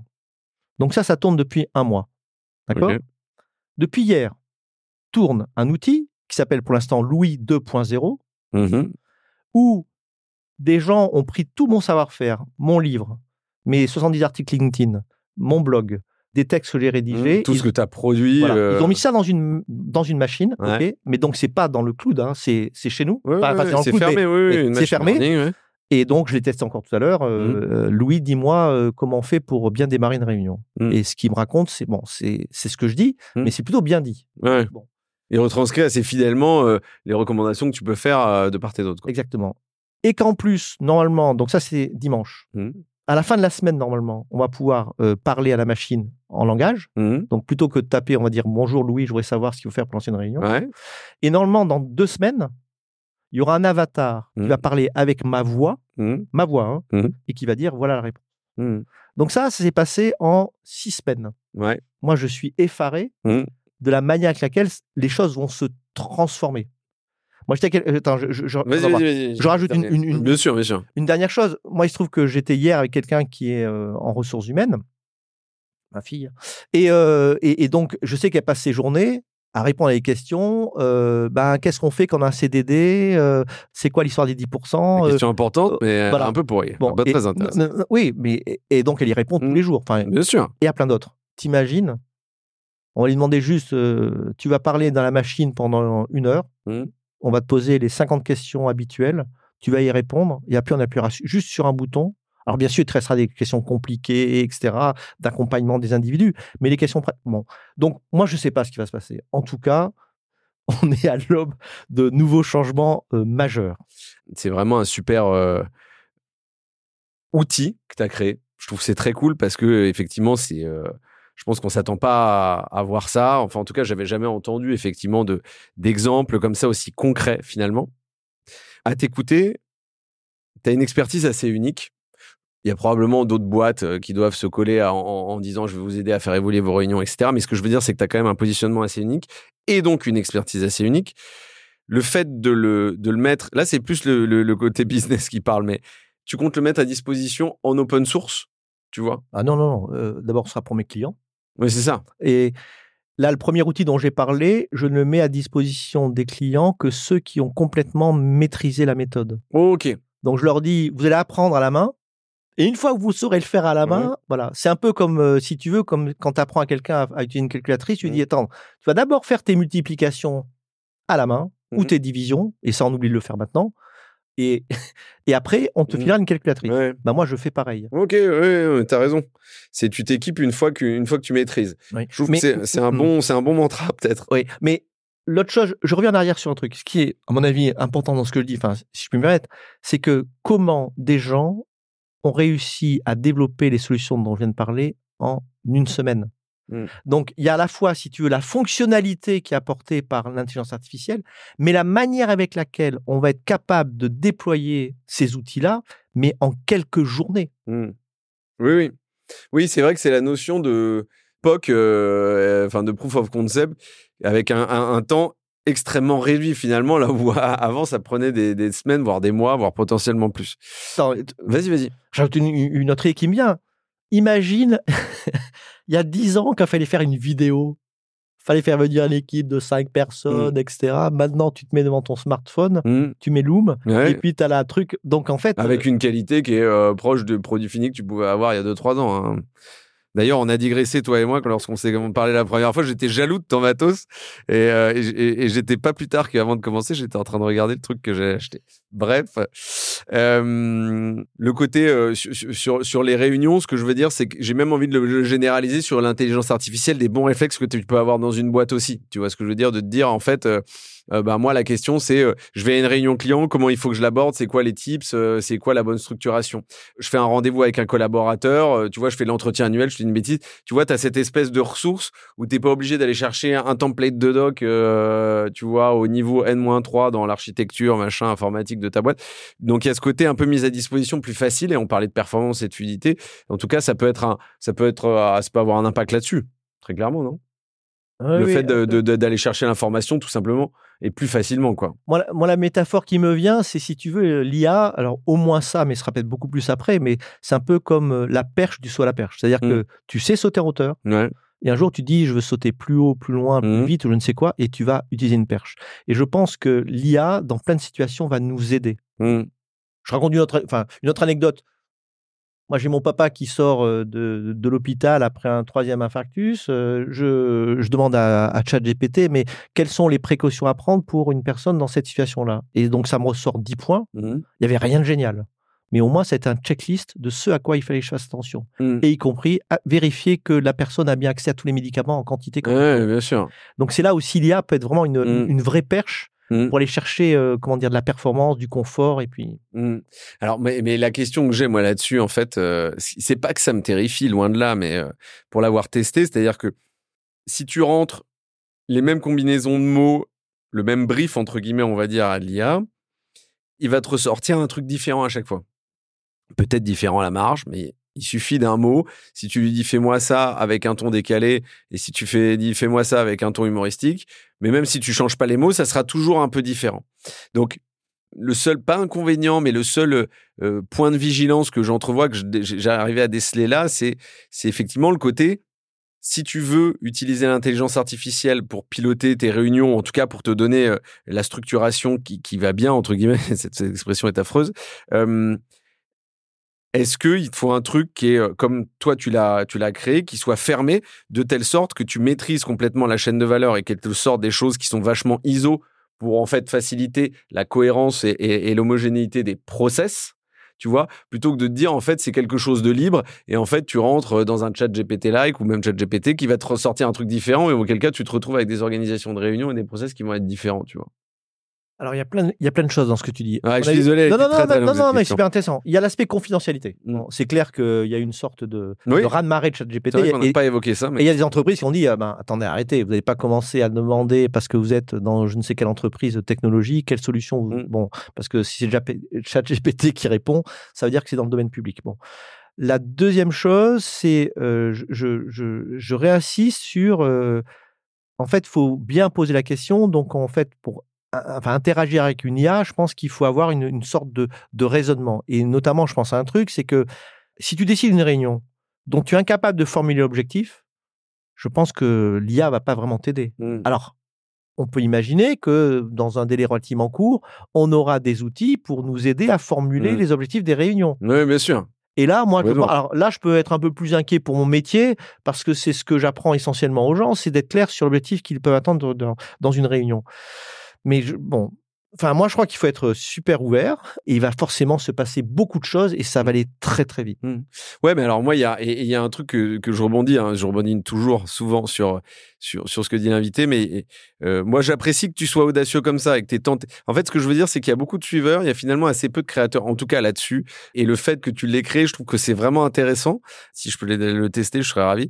Mais, mais je trouve que c'est marrant parce que euh, euh, cette maîtrise de l'intelligence artificielle, c'est de se dire, en fait, mais je maîtrise pas forcément l'intégralité, mais je teste quelque chose, je vois si je suis en capacité de créer un outil avec mon savoir, mon expertise qui est unique et comment je peux déployer davantage, euh, effectivement, au, plus grand nombre qui sont euh, tes clients en l'occurrence. Donc, euh, et aussi, c'est de parler de quelque chose que je connais. Mmh.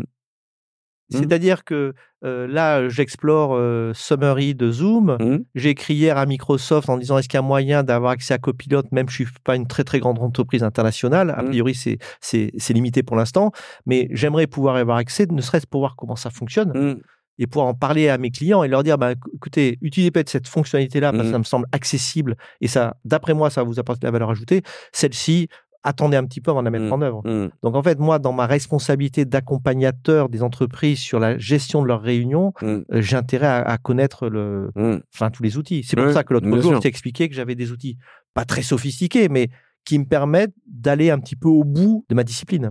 Ouais, mais alors là, pour le coup, je me, je, je me mets à ta place, je me dis, euh, enfin, alors moi j'ai bossé dans le digital pendant longtemps, donc ça veut dire que tu peux pas vraiment te reposer sur tes lauriers. Il y a des trucs qui sortent toutes les semaines. Donc, euh, et là, c'est pareil. Donc toi, tu dois être, enfin, tu dois vraiment être au taquet. C'est, c'est, c'est un, voilà, c'est, c'est, c'est-à-dire euh, du temps consommé pour toi, parce que c'est pas juste lire, c'est tester, voir comment ça fonctionne, regarder un peu la machine, etc. Quoi. Ou alors, Des outils qui Ouais. existent du marché, pouvoir bencher, les connaître sous toutes les coutures pour venir t'abreuver toi en, en effectivement en savoir et puis et puis venir euh, aussi euh, faire évoluer euh, potentiellement l'accompagnement que tu fais quoi. oui, alors c'est vrai, mais en fait, moi, ce que je fais, c'est que j'ai un, j'ai un écosystème Mhm. De gens passionnés de leur sujet. C'est ça, ok. Donc, euh, dans mon écosystème, il y a un Mhm. gars qui fait la facilitation graphique, il y en a un qui fait de la vidéo, il y en a un qui fait euh, de la gestion de séminaires, donc en fait, ou de l'utilisation des plateformes de type Zoom ou, ou Teams ou, euh, ou Google Meet. Donc, je veux dire, c'est que je fais pas tout tout seul. Mhm. J'ai autour de moi des gens qui sont tout autant passionnés par l'évolution de Teams que moi par les évolutions des réunions, et Mhm. donc je vais à l'essentiel avec eux. Top. Merci pour tous ces points-là. J'ai encore quelques questions et après on passera aux questions de fin, promis. Le temps euh, file vite. Euh, toi, Louis, concrètement, aujourd'hui, dans ce que tu fais, dans ce que tu crées, c'est quoi ton rêve concrètement? Alors, il y a un rêve court terme, c'est-à-dire que déjà, les entreprises, les organisations dans lesquelles j'intervienne voient leurs réunions transformées. Ok.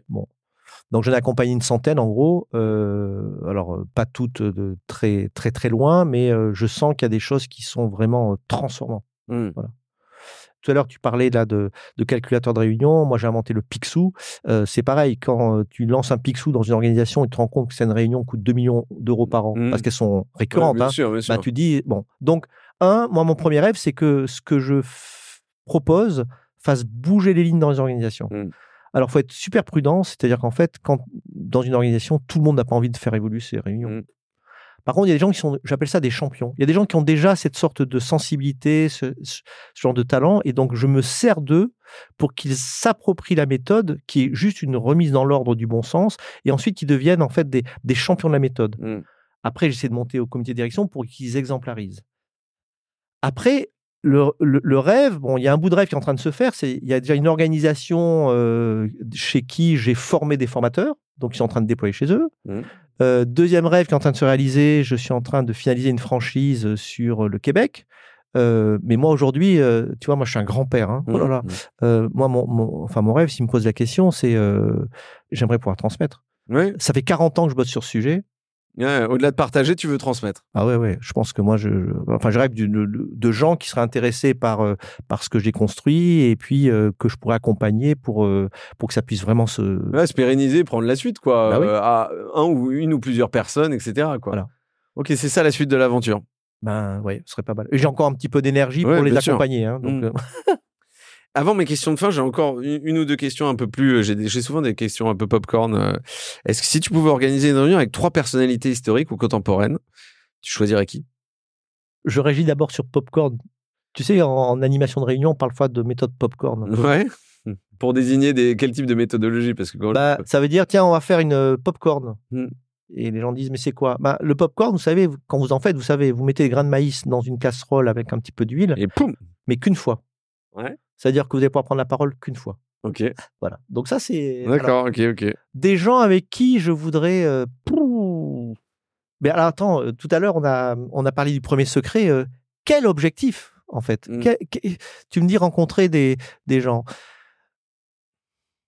Moi, il y a un type qui me je l'ai sollicité, mais j'ai pas eu de réponse. euh, qui m'impressionne, euh, c'est euh, c'est un grand patron d'industrie, c'est Carlos Tavares. Ouais. Bien sûr. Euh, et moi, j'aimerais assister à, à des réunions. Donc, j'ai déjà fait la demande, j'ai pas eu la réponse. Mhm. J'aurais bien voulu être dans, dans la réunion, dans le, dans le vestiaire ou le lendemain, Oui. lorsque Fabien Galtier a parlé de la, Oui. de la défaite du. Mhm. Voilà, j'aurais bien voulu assister à cette réunion. Euh, souvent, c'est rediffusé euh, cinq, cinq ans plus tard. Ouais, quoi. c'est ça. Mais- voilà, mais quand ils ont un peu digéré, quoi. Si, si, si. Si, bon, il y a une autre réunion, j'aimerais bien assister. Bon, euh, malheureusement, il est décédé, mais il y a, il y a un chef d'orchestre qui est extraordinaire, qui est Leonard Bernstein, Mhm. qui était un, un- un meneur d'équipe incroyable. J'aurais bien voulu assister à la manière avec laquelle il briefait son orchestre Ouais, avant de, enfin, durant les répétitions. Ouais. Comment il, il- il leur transmettait Mhm. en amont Mhm. euh, son énergie, sa vision et euh, voilà. Mmh, ouais, c'est un, très très bel exemple, je trouve. Merci beaucoup pour cet exemple-là. Euh, dernière question avant les questions de fin. Quelle est la pire réunion à laquelle t'es jamais assisté et pourquoi? Tu t'en souviens pas? T'as mais- oublier Non, mais j'ai assisté à des choses horribles, si tu veux. Ouais, ouais, c'est ça. Où vraiment où tu t'es dit, waouh, ok, là, d'accord. Si, il- tiens, j'en ai une en tête. Alors, c'est pas la pire, mais c'est c'est une pratique qui est un peu contestable. C'est euh, quelqu'un qui rentre dans la salle, un N-1, qui est devant le comité exécutif et qui dit Bonjour, euh, je vais prendre la parole et euh, mon objectif, euh, c'est qu'à la fin de cette discussion, j'ai obtenu ça. D'accord? Bon, ça a le mérite d'être clair au moins. Ça Bon, personne ne réagit. Mhm. Et au bout de 25 minutes, le patron prend la parole et dit Mais attends, mais t'as pas du tout répondu à la question qu'on t'avait posée. Ouais. Mais attends, mais c'est- pas ça. C'était à côté de la plaque, Ouais, quoi. ouais, t'es à côté de la Mm. plaque. Bon, la personne sort de la salle. Je regarde le patron dans la tête, je lui dis mais mais attends mais qu'est-ce qui t'a amené Qu'est-ce qui s'est passé euh, Qu'est-ce qui t'a amené à ne pas contester ce que t'a dit la personne lorsqu'elle a lancé son sujet? Mm. Ah mais tu sais nous chez nous on est bienveillants. Oui, alors la bienveillance n'excuse pas la communication Voilà, ou la transparence. Mais attends mais je lui dis mais c'est pas de la bienveillance ça c'est du harcèlement psychologique. ah ouais, d'accord. Ah bah oui. Ouais, ouais, ouais. Ben non, oui, c'est du euh, harcèlement psychologique. la personne prend l'initiative en te disant voilà ce qu'elle veut obtenir dans la réunion, tu ne réagis pas, sous-entendu, qui ne dit mot consent, et après tu la laisses s'enferrer devant tout le monde, et tu dis que c'est la bienveillance. Attends, attends, Non, ça marche pas là. non, ça marche pas. Non, Ouais, je suis non, d'accord. pas là. Euh, Non, non, exactement, exactement. Écoute, c'était une bonne anecdote, euh, en tout cas, à ne pas suivre. À ne pas suivre, Euh, ah non, voilà, non, pas bien suivre. sûr. Euh, Est-ce que tu as une recommandation, film, livre, docu, euh, à, à- à checker, euh, que ce soit à la fois lié à la réunion, au travail, ou, ou plus largement euh, pour venir inspirer Enfin, je regarde tout en fait, donc euh, c'est compliqué de faire des recommandations. Ouais, Moi- Tu fais pas le tri, en fait. Toi, tu Non. penses que la, la clé, elle vient justement de la diversité d'inspiration. et Exactement. Ouais, Ouais, si, si tu veux, je, je- je suis passionné d'art moderne. Mhm, Quand je vais voir une exposition de Soulage ou de Hans Hartung, mhm, en fait, je pense réunion. mhm. C'est-à-dire, je me dis, tiens, euh, comment euh, dans Comment ils ont créé ça Voilà. euh, dans Voilà. l'art, dans la musique, etc. Tu peux tu voilà. l'exemple du chef d'orchestre. Voilà. Quel processus ils ont. Ouais. Je, je suis aussi passionné de C'est grande un cuisine. excellent réflexe, hein, je trouve. C'est. Je suis passionné de grande cuisine. Euh, quand j'ai la chance de, enfin, j'ai eu la chance de parler avec un grand cuisinier. Mhm. C'est vachement intéressant de savoir comment il, il conçoit. Parce qu'en Mhm. fait, on l'a pas dit depuis tout à l'heure, mais un bon meneur de réunion, c'est quelqu'un qui va se comporter non pas en cuisinier, j'exécute, mais en chef. Mhm. Quelqu'un qui va concevoir la réunion. Mhm. Et sinon, en source d'inspiration, là, je viens juste de finir, euh, je sais pas s'il faut le dire, mais The Morning Show Mhm. euh, trouve cette série assez euh, Oui. assez réussie. Ou même Mhm. Succession, c'est des Mhm. séries donc qui touchent au monde. Ou alors il y a WeWork, enfin, ou- enfin We We, Crashed. Crashed, We Crashed, ou alors euh, comment dire une dernière là, il y a The Drop, tu sais Mhm. sur bon bref, Ouais, Donc- extraordinaire. toutes ces séries américaines, elles sont américaines, pardonnez-moi, mais moi je les observe en me disant mais qu'est-ce qui se passe? Quelle est la dynamique qui se Mhm. passe à ce moment-là? D'ailleurs, on en voit souvent des réunions dans ces, dans Bien ces sûr. trucs-là. Lorsque. Jennifer Aniston dit ça à, à, euh, à, voilà, exactement, c'est elle. Bref, et, et- et donc euh, tout est source d'inspiration parce qu'en fait, la réunion c'est le lieu de l'interaction, et donc en fait, la vie c'est l'interaction. Tiens, je raconte enfin, une anecdote. Enfin, tout m'inspire. Quand je, je rentre dans une pièce et que je vois des gens installés, par le simple, les simples modalités de la manière avec laquelle les gens sont installés, Mhm. je commence à capter des choses. Ouais. Donc tout, tout est Mhm. inspiration. Ah, donc euh, moi j'ai pas de tuyau à, à donner aux Non, mais gens. t'en as donné là déjà en fait. Finalement. Non, mais c'est, moi j'avais déjà vu cette réponse où effectivement je sais plus quel invité, mais je- parce que je perds le fil, mais, mais, mais nous avez dit, mais en fait, mais moi je suis inspiré par tout. C'est-à-dire en fait tout ce que tu regardes autour de toi, t'es pas obligé de te faire un bouquin en particulier, machin. C'est qu'en fait c'est la transformation de, de ce que tu es en train de regarder, de ce que tu es en train de vivre, comment effectivement ça se transmet, euh, euh, ça se transcrit justement en, en inspiration et comment tu le modélises après dans ta tête. Ok, alors si je peux rajouter un truc, mais aussi c'est c'est mon approche personnelle. Donc je lis tous les livres qui sortent sur les réunions euh, en Mhm. France et puis euh, enfin dans mon anglo-saxon. Donc j'ai une cinquantaine euh, et je crois avoir tout lu.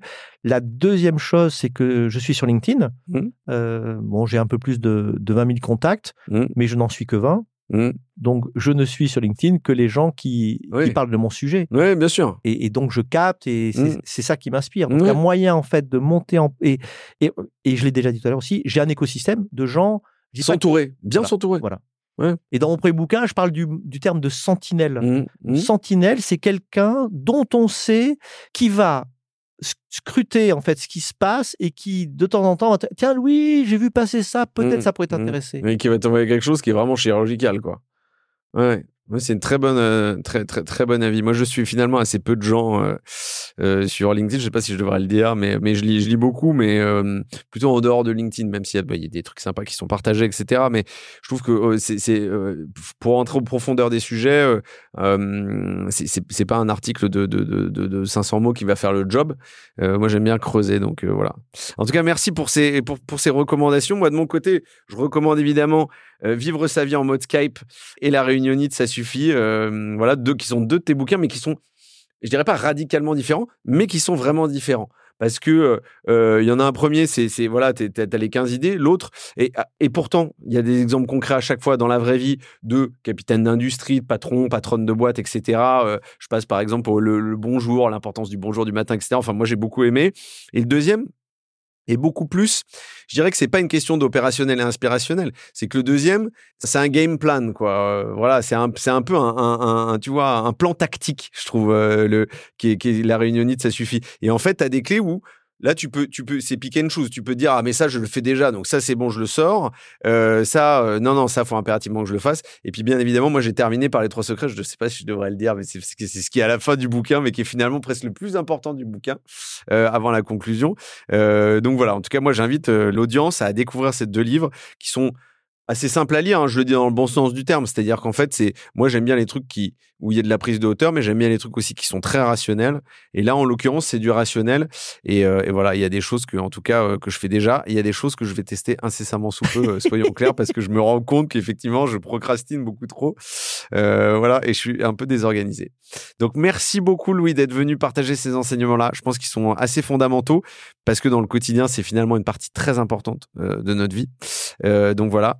Et, euh, et je trouve que ce- c'est très important que tu sois venu partager tout ça. Donc merci beaucoup pour euh, effectivement ta vision et puis ce fameux partage dont tu parlais. Ceux qui veulent continuer à apprendre, je vous invite à découvrir ces bouquins. Et puis on continue à te suivre bien évidemment sur LinkedIn avec grand plaisir pour que tu nous partages tout ça. ben merci beaucoup un joli moment Top. Passe une excellente semaine. À très bientôt. ciao Ciao. Lundi au soleil, c'est fini pour cette semaine. Merci d'avoir écouté cet épisode jusqu'à la fin. S'il vous a plu, n'hésitez pas à le partager à une personne qui a passé la journée sous la pluie. Et oui, ça nous arrive à tous. Vous pouvez vous abonner pour ne pas louper les prochaines sorties, ou encore mieux, laisser un avis sur la plateforme d'écoute que vous utilisez. Lundi au soleil, c'est une émission produite par matribu.io, un cabinet de conseil en marque employeur et expérience talent. Un grand merci à celles et ceux qui travaillent avec moi de près ou de loin pour rendre ce podcast possible. Et nous, on se retrouve lundi prochain. Bonne semaine